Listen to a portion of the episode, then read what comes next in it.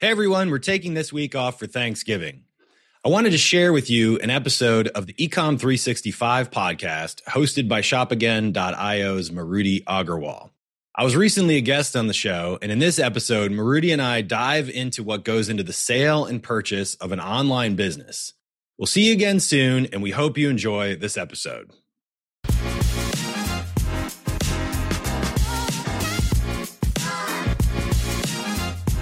And I kind of just had this epiphany of like, hey, I can put my my M and A background and my banking background together with the e-commerce. Hi everyone, welcome back to the new episode of Ecom 365. I'm co-founder and CEO of ShopAgain.io.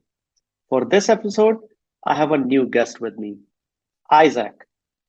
Izach is an e-commerce business owner himself he also works with website closers, where he helps other e commerce owners improve and sell their store. He is a surfer, a downhill skier, an athlete, and has finished 23 triathlons. Izach has four undergrad degrees and an MBA. Now let's hear the rest from the man himself. Thanks for joining us, Izach. How are you doing today? Hey, Maruti. I'm great, man. Thanks. How you doing? I'm doing great. Your intro was pretty mouthful. So, you know, tell me a little bit about how you got into so many things. Uh, you know, like like anything else, I guess I, I one one at a time. Um, you know the the the surfing. Um, yeah, I started surfing in, in, college in Costa Rica, and I now I do mostly uh, wake surfing. Uh, live on a lake and I've I've been a downhill skier my whole life, and I was always liked outdoor sports, and that got me into uh, the triathlons. And you know, that was just I, I did one and kind of got hooked, and you know, uh, it's actually I think I'm actually up to 26 now or something like that. So, um, yeah, so that that was that was uh, just a kind of an interesting interesting uh, I guess athletic adventure, but um, yeah, most most of my time now is focused on on the business brokerage. Um, so uh, that's that's kind of where I'm where I'm keeping my focus currently. So I realized that you started your career as a finance person. Then how did you get into building your own e-commerce stores and helping others sell their e-commerce store? Yeah. So right, I I um I started in commercial banking, uh, and I actually spent 20 years in commercial banking, and most of my focus during that part of my career was in is was in mergers and acquisitions. I did acquisition financing and deal structure. Um, got got my MBA while I was working uh, at uh, PNC Bank at the time, and I just always liked doing deals and putting companies together, and um, that was kind of uh, I guess a passion that I had or an interest that I had, and kind of the the financial engineering that goes along with that. But then six years ago, I got interested in e-commerce, uh, and I, you know, was reading about Amazon and uh, you know, started to, I started doing some uh, kind of retail arbitrage where I would buy bulk lots of stuff and sell it on Amazon and just kind of, I guess, learned, you know, the Amazon ecosystem and learned how Seller Central worked and a little bit about inventory management and brand, you know, it's time they didn't even have brand registry, I don't think, but uh, kind of brand restrictions, and I, and I pretty quickly realized I wanted to have my own brand. Uh, and so I started up a pet products brand. It was uh, LED dog collars uh, and uh, and children's toys. I did kind of rechargeable glow sticks and you know LED toys basically, um, and grew that. Uh, had two two separate brands. Grew that, and I started to think, hey, this is what I really I really want to do. I want to be involved in e-commerce. I saw kind of where the market was going. I, I liked the growth. I liked the um, I liked how I was able to run the companies. You know, I enjoyed doing it from home. Um, it was it was new and kind of exciting to to figure out kind of how to drive growth in these um, in these e-commerce brands and just kind of learning how uh, Amazon worked and how they fulfilled the inventory. I just I got really interested in that, and I I started looking for another FBA brand to buy to acquire uh, as a what I what I plan to do was buy another brand and add it into my my own Amazon store, um, and and that led me to start looking at comp- you know these FBA brands that were for sale. This is probably going back now four or five years. Um, and I, I, looked at a lot of different brokerages and I and I found website closers through that process. And I, I liked the website closers platform. Um, I liked kind of the way they had put their deals together. And I started looking at deals. I looked at a lot of different deals, met a few of the website closers brokers at that time. I was I was working with a guy named Tom Howard, who now is a, a good friend of mine. Um, and uh, and I kind of just had this epiphany of like, hey, I can put my my M and A background and my banking background together with the e-commerce and and focus on this. And so instead of uh, buying another Amazon store, I invested in website closers. Uh, and and so that's that's what I do full time now. I've sold my brands, and I uh, now work with sellers of e-commerce and technology businesses to help them you know, from the planning stage all the way through execution on their on their exit. Um, we're listing a new company for sale every day on our platform, and um, we've been closing transactions, you know, kind of at the fastest pace uh, in the website closer company history. So things are things are definitely going well. The markets um, the market has been very strong. 2021 was a great year.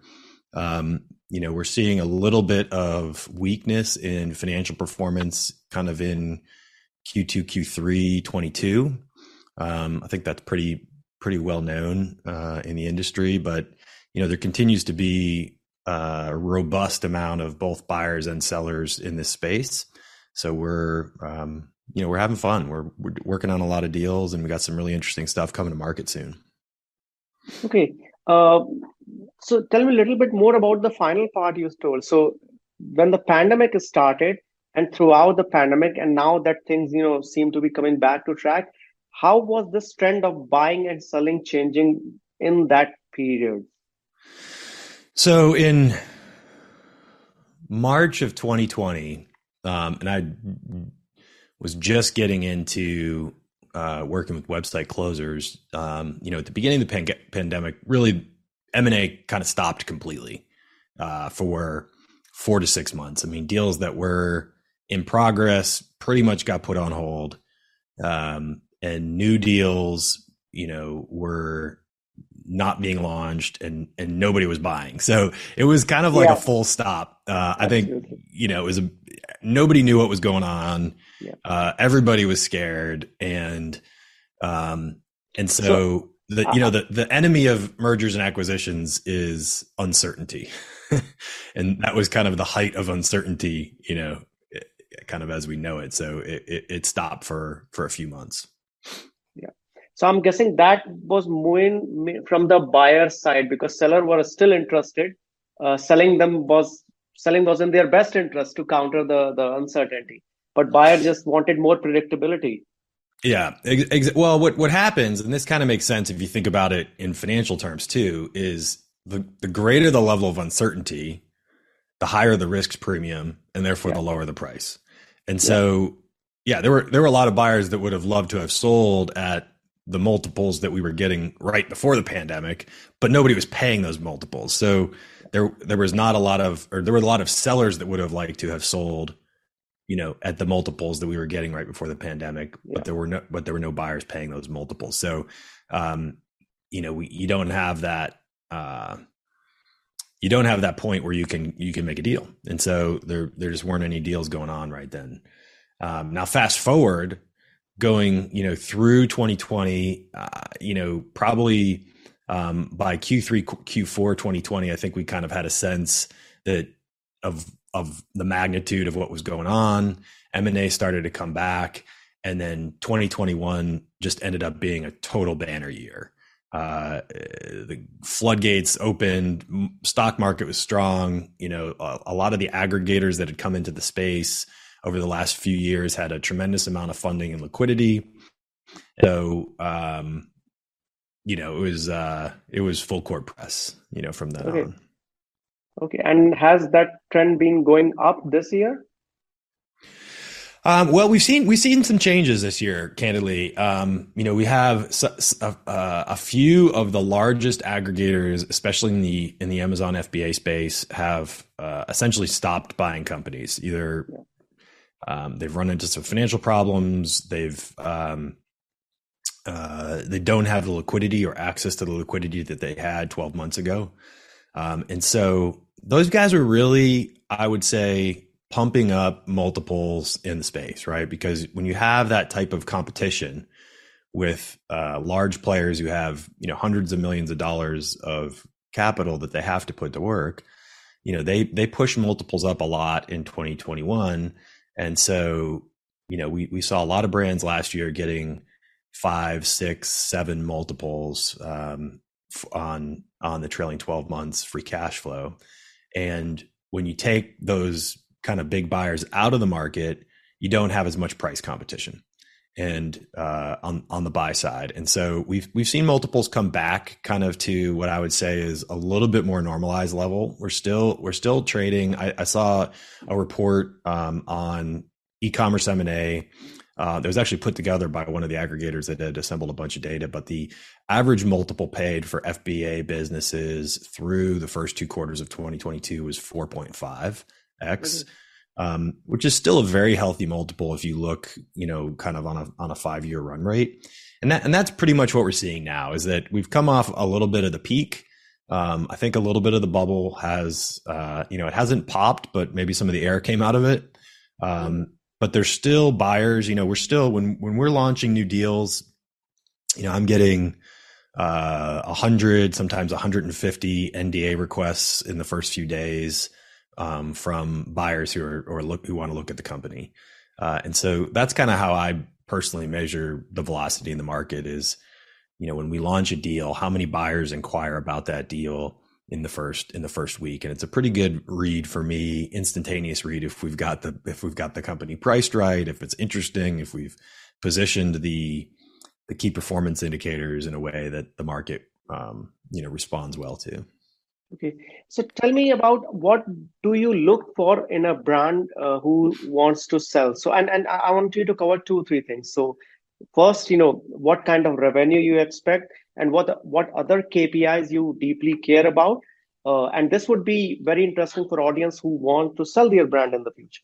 Yeah, yeah. So there, there's there's a number of things that drive valuation, and um, and that we we look at when we're getting ready to market uh, an, e-commerce brand in particular. So um, the revenue, of course, is is uh, one of the first things buyers look at, right? And and so not just the total amount of revenue, but the direction, the trend of the revenue.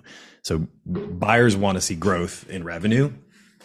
Um, margins are very important as well. So both the gross margin and the net income margin. Um, a strong gross margin business shows that the the products that they're selling are very profitable. Yeah. Um, that may or may not translate to a net income margin. The the operating expenses of the business uh, are largely controlled by the by the owners. So sometimes the case will have a, a product with a great gross margin, but maybe their advertising spend is one of the things we see quite frequently is the advertising spend is really eating up the the majority of the margin, you know, kind of between the gross profit line and the net income line. Um, and so then then we look for uh, stability in the cash flow. Um, you know, I said uncertainty is the enemy of M and A, um, and that really comes back to the the certainty or stability of the cash flows. Because what a buyer is doing is they're paying a multiple on the cash flow of the business, the EBITDA or what we call the SDE, the seller discretionary earnings. It's the cash flow that's available to a buyer after the sale. Um, so we'll add back things like uh, seller discretionary expenses that that the buyer wouldn't have to pick up. Um, but that stability of the cash flow and the predictability of the cash flow are are one of the main things that drives the multiple. And so when we look at predictability cash flow, one of the best ways to gauge that is is the repeat customer rate, uh, the recurring recurring customer rate, and that goes to you know the the higher your repeat customer rate, the greater the long term value is of those customers because they come back and they buy multiple times. And as you know well, you don't have to pay to acquire them for the second purchase. or at least you're not paying nearly as much. Um, you know, you, you, you spend a lot of money to get a customer in the door of your store, um, and then you want them to continue to repeat the purchase. You want them to be brand loyal, and so there's a big focus um, on the brand, and if the brand resonates with a certain demographic or consumer that you can build and and and scale this kind of recurring purchase uh, habit with. Um, and then, um, you know, then we look at a lot of the KPIs that I think your clients look at: the customer acquisition cost, the lifetime value of the customer, the percentage of revenue spent on advertising, um, and that all goes into really margin profile of how profitable the business is. And the more profitable it is, of course, the more money that you have to invest in uh, things like inventory that you need to scale the business. So those things all play together. And now it's it's not uncommon that a business doesn't check every one of those boxes. Um, the the brands that check all the boxes are extremely valuable. Um, and we see those, and those are those are great, and those are fun to sell. I think where where I feel like a lot of my work comes in is when we've got a brand that maybe checks three or four out of five boxes or six boxes, um, and then how do we how do we position that? How do we explain to a buyer the value proposition of the business and what things they could do to improve it, and how they can extract value from that acquisition? Because you know this is really a, a, acquisition of a business is a is a financial transaction. So you're you're looking for some a certain financial profile. Um, every buyer has different things that they look for and focus on or or or there's maybe different types of buyers. Some buyers are looking for just the total amount of free cash flow. Some are looking for margin profile. Some are looking for brand scalability but buyers have different uh, kind of priorities. And and so we have to be able to tell the story really clearly and articulate the value points of that business. And then where we don't see those boxes checked right? So maybe maybe we see a, a brand that's profitable that's making um, I'll, I'll, give you an example right? Uh, we sold a company it was a cosmetics brand um, last year. Great growth rate on the business um, about an $8 million revenue size business um, producing uh, 1.6 1.7 million dollars in, in free cash flow. Um, now, that business uh, was one that I thought of when the first time we talked because they had grown the business by um, leveraging Facebook and Google Ads, uh, and really just you could see that the, that the more money they spent on ads, the larger their sales grew. But there was a direct correlation, and the recurring customer rate was pretty low. So one of the things that the buyer was really focused on was you know, how do you take those 300,000 customers that they had sold a product to? Um, they had a, I think a, at the beginning of the process, they had something like a 12% returning customer rate. How do you go back to those 300,000 customers uh, and meaningfully market to them um, to get them to come back and purchase again so that you're not spending, you know, if you've the average, uh, average order value on that business was something like $38 and their the customer acquisition I think was uh, around seventeen dollars. Um. So they were spending a lot of money to get the customers as a percentage of their total revenue. Um, but that became that became really a focus of the opportunity for that business is how do they improve that? And so um, I actually sent Shop Again uh, platform to to that buyer. This was a year later, but said, "Hey, this is something that I think you'd be interested in because." Um, they had a bunch of really rich data, but I don't think they were they hadn't ever gotten to the point of really needing to use it. And so I think that would be really interesting for them to check out some technology that helped them do that. Thanks for doing that. Uh, this is very interesting. I want to learn a little bit more about how the deal closers work. So when a brand approaches you that they're interested in selling, uh, do you look at these check boxes and uh, only accept them if they some of the boxes you know check um so when when we hundred percent of our business is coming by referral right now, um, which is great. And so we we have we usually have an initial call with a with a business owner or founder, and and when we ask a lot of these questions, we we go through you know some of these KPIs that I've mentioned. Um, we talk about the about the revenue. We talk about where their opportunities are. We talk about where the challenges are, what problems they've had. um, and we'll generally do a uh, a listing price recommendation or initial valuation. And so at that point, we're analyzing the, the financial statements. We'll have financial statements, and then we're using all of the um, kind of operational details and and the specifics of the business model to come up with a multiple based on other transactions that we've seen trade in the market recently, uh, and and that gives us a range or a listing price range. And so we'll um, we'll go back to the owner and give them a listing price range. Now we're we're totally success fee based, so that means that you know we don't charge uh, any retainer fee. I don't charge an upfront fee. I get paid um, when my clients get paid, and we do that intentionally. We want to align ourselves at the hip with our clients so that you know our goal is to maximize their exit price value, um, and and and we're not taking any fees until they're getting paid. Um, and so because of that, yeah, we're selective with the deals we take. Um, if if it's not a company that I think I can sell, um, it's it's not something that I want to spend a lot of time uh, marketing. And so, you know, sometimes those are maybe tough conversations, um, but I, I, try to be um, pretty straightforward and, and, frank with clients. And if if I think the the business is one that we're not able to sell, um, there are other options and other marketplaces that that we can sell some companies that we wouldn't put on the website closers platform. But you know, I think for for my business partner and I, um, you know, we'll spend on kind of, in, especially in the lower middle market space, you know, it could be hundreds of hours of time to go through the full marketing process, buyer screening, negotiating the letters of intent, uh, and then really where a lot of the work comes in is through the due diligence process, supporting the due diligence and negotiating all of the the deal point nits that are involved with getting an asset purchase agreement for a company signed by both buyer and seller. And so you know it's a big time investment. We spend a lot of money on on the advertising and the marketing of the companies. And yeah i think we're we're selective and try to be really uh, realistic with the with our clients about valuations and um, and our our confidence level and our ability to sell a company. Okay. That that really makes a lot of sense. And i kind of got an idea of what kpis you guys look for you know uh, to accept a brand. But is there also a certain price you know uh, a revenue range or some other revenue related numbers that you look for that we look to work with brands who are doing MRR or you know in this range?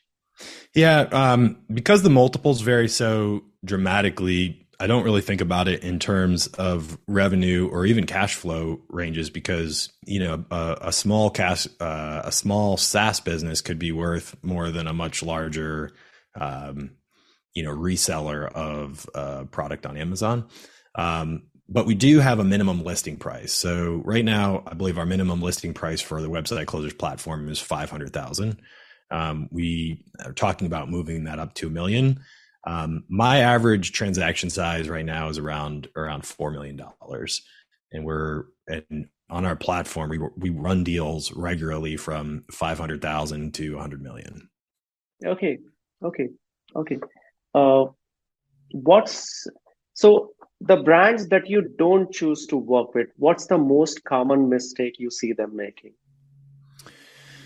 Um, hmm, that's a great question. I think, in, in it somewhat recently, I think it's been uh, brands who have just had declining revenues and um,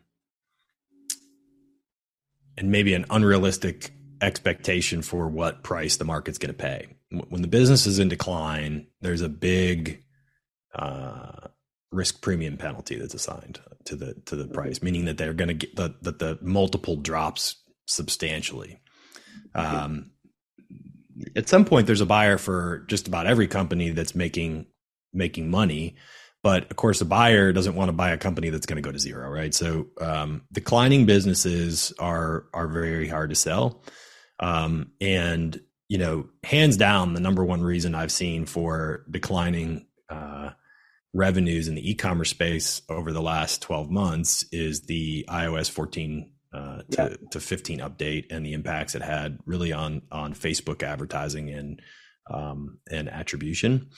Um, brands that were really um, exclusively focused on Facebook and haven't figured out how to pivot away from that um, have really struggled uh, over the last over the last year, and um, and and that's been more than macroeconomic impact. I think I think Facebook marketing has been the biggest impact to declining revenues in the e-commerce space that I've seen. Yeah. Now, brands that we've seen also seen brands that had that initial impact and then have uh, recovered pretty well. Um, they've gone, you know, they've gone more into omni-channel um, uh, paid traffic sources um, brands that are using influencer marketing models or have pivoted into TikTok successfully um, have have recovered, rebounded, and, and continued to grow. Um, but that's been the nature of e-commerce. You know, it's been it's it's a it's a type of industry where you've got to stay at the front end of the technology curve to be to be competitive. Yep. Uh, thanks for sharing that, Izach. That was very u- useful, and I think our audience will learn a lot from uh, the pointers you gave. Uh, thank you for joining us. This episode was sponsored by ShopAgain.io, an AI powered customer retention platform for e commerce.